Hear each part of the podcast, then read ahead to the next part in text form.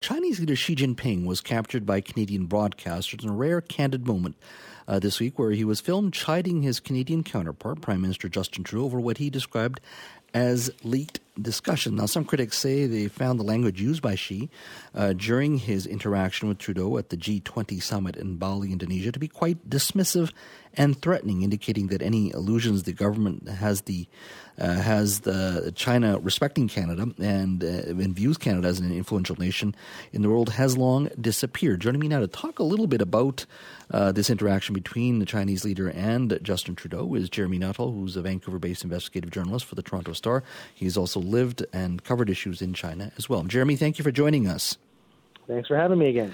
So, your thoughts on this? Apparently, uh, Xi Jinping felt that uh, there were private conversations between uh, himself and, and, Prime Minister Trudeau, and they should not have been uh, perhaps discussed in, in newspapers in Canada. They viewed as those discussions were leaked. Um, what do you think of this sort of uh, this interaction that occurred? Usually, these things are well managed, and uh, they don't allow this kind of stuff to come out in the public. But in this case, it, it did. What What are your thoughts on that?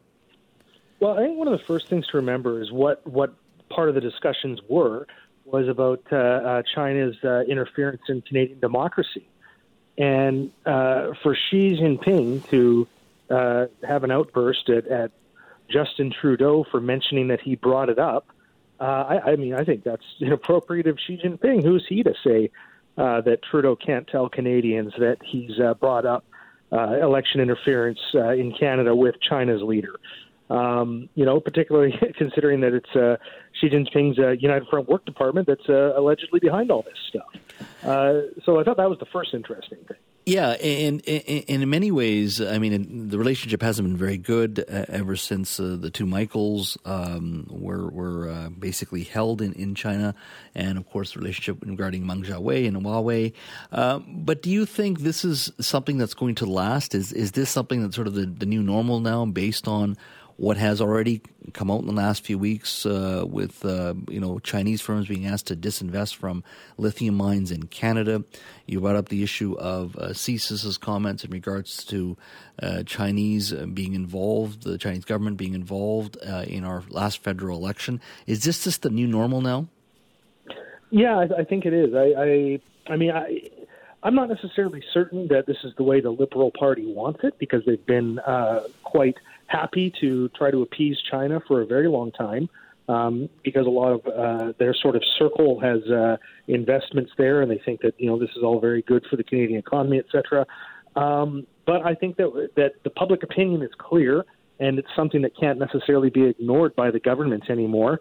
Uh, and not just public opinion, but also real world effects on Canada when you start having them, uh, uh, the Chinese government, interfering in Canadian democracy uh, that's at a point where you can't ignore that, um, or at least you can't ignore it and expect not to get massive amounts of uh, public blowback once the uh, you know once the story gets out. So I think that Canada is going to have to start acting more like uh, some of its allies, like Australia and the United States has, and China is not going to react well to that. So it's probably just going to be more and more of this. Uh, in regards to the specific uh, complaints that have been made or allegations in regards to uh, China being involved uh, in covertly funding 11 candidates in the 2019 federal election.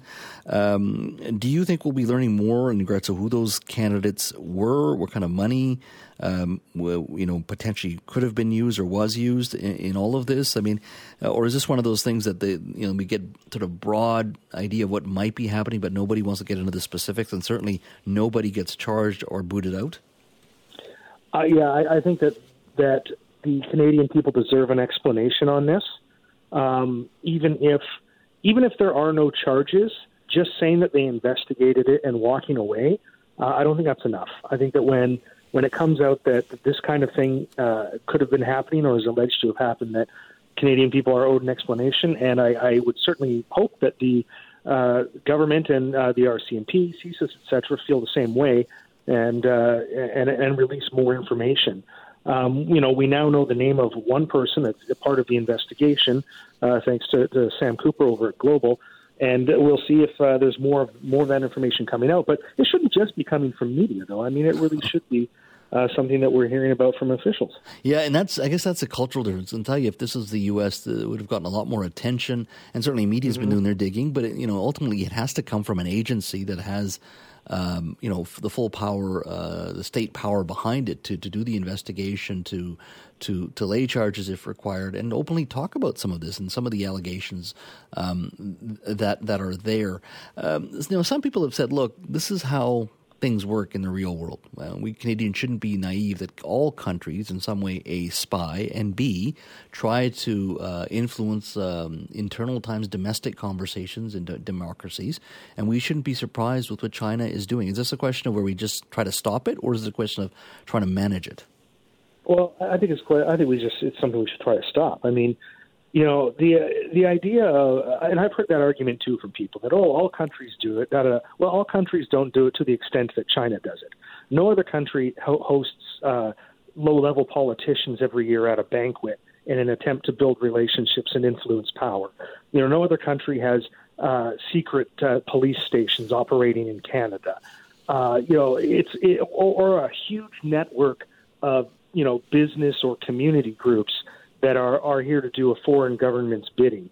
Um, it's it's only China that has this level of, of influence operation going, and uh, I, I think like you know the way it works with Xi Jinping, as you know, is if you look the other way, you give you give him an inch and he takes a mile. And I just think that you know the only way that Canada can uh, put a stop to this is to actually try to stop it.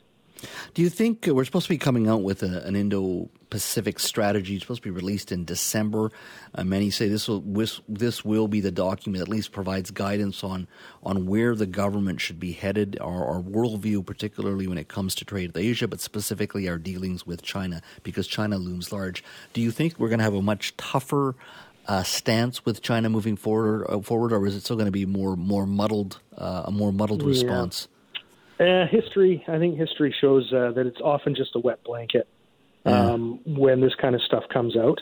Um, with the new, I mean, which which could be part of the reason that the the government right now is trying to look so tough on China is maybe they know that it's going to be an underwhelming uh, document once it is out. We'll see, but uh, you know, I, I can't say that I'm I'm optimistic that there will be anything in here uh, of real consequence at this point. Maybe I'll be wrong. We'll see. Yeah, I mean, I think you raise a very good point. I mean, we spent what three decades now trying to encourage our our, our political leaders and business leaders of you know how many trade missions they've uh, led in Asia, particularly China, thinking that if we keep trading with them, we, we can change China. And I, my my argument is, I think China's changed us that we've accepted so much of it.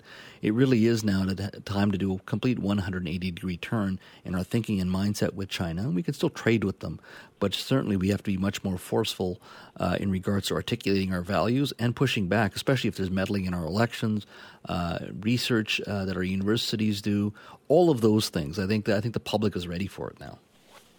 Oh, absolutely. It's it, it's it's only a uh, a winning a winning strategy from a political standpoint as well. So you have to wonder when when at some point uh, Canadian uh, politicians are going to understand that. Yeah. Well, fingers crossed. Hopefully, we get something bold in December. Jeremy, thank you for your time today. All right. Thank you, Jeff.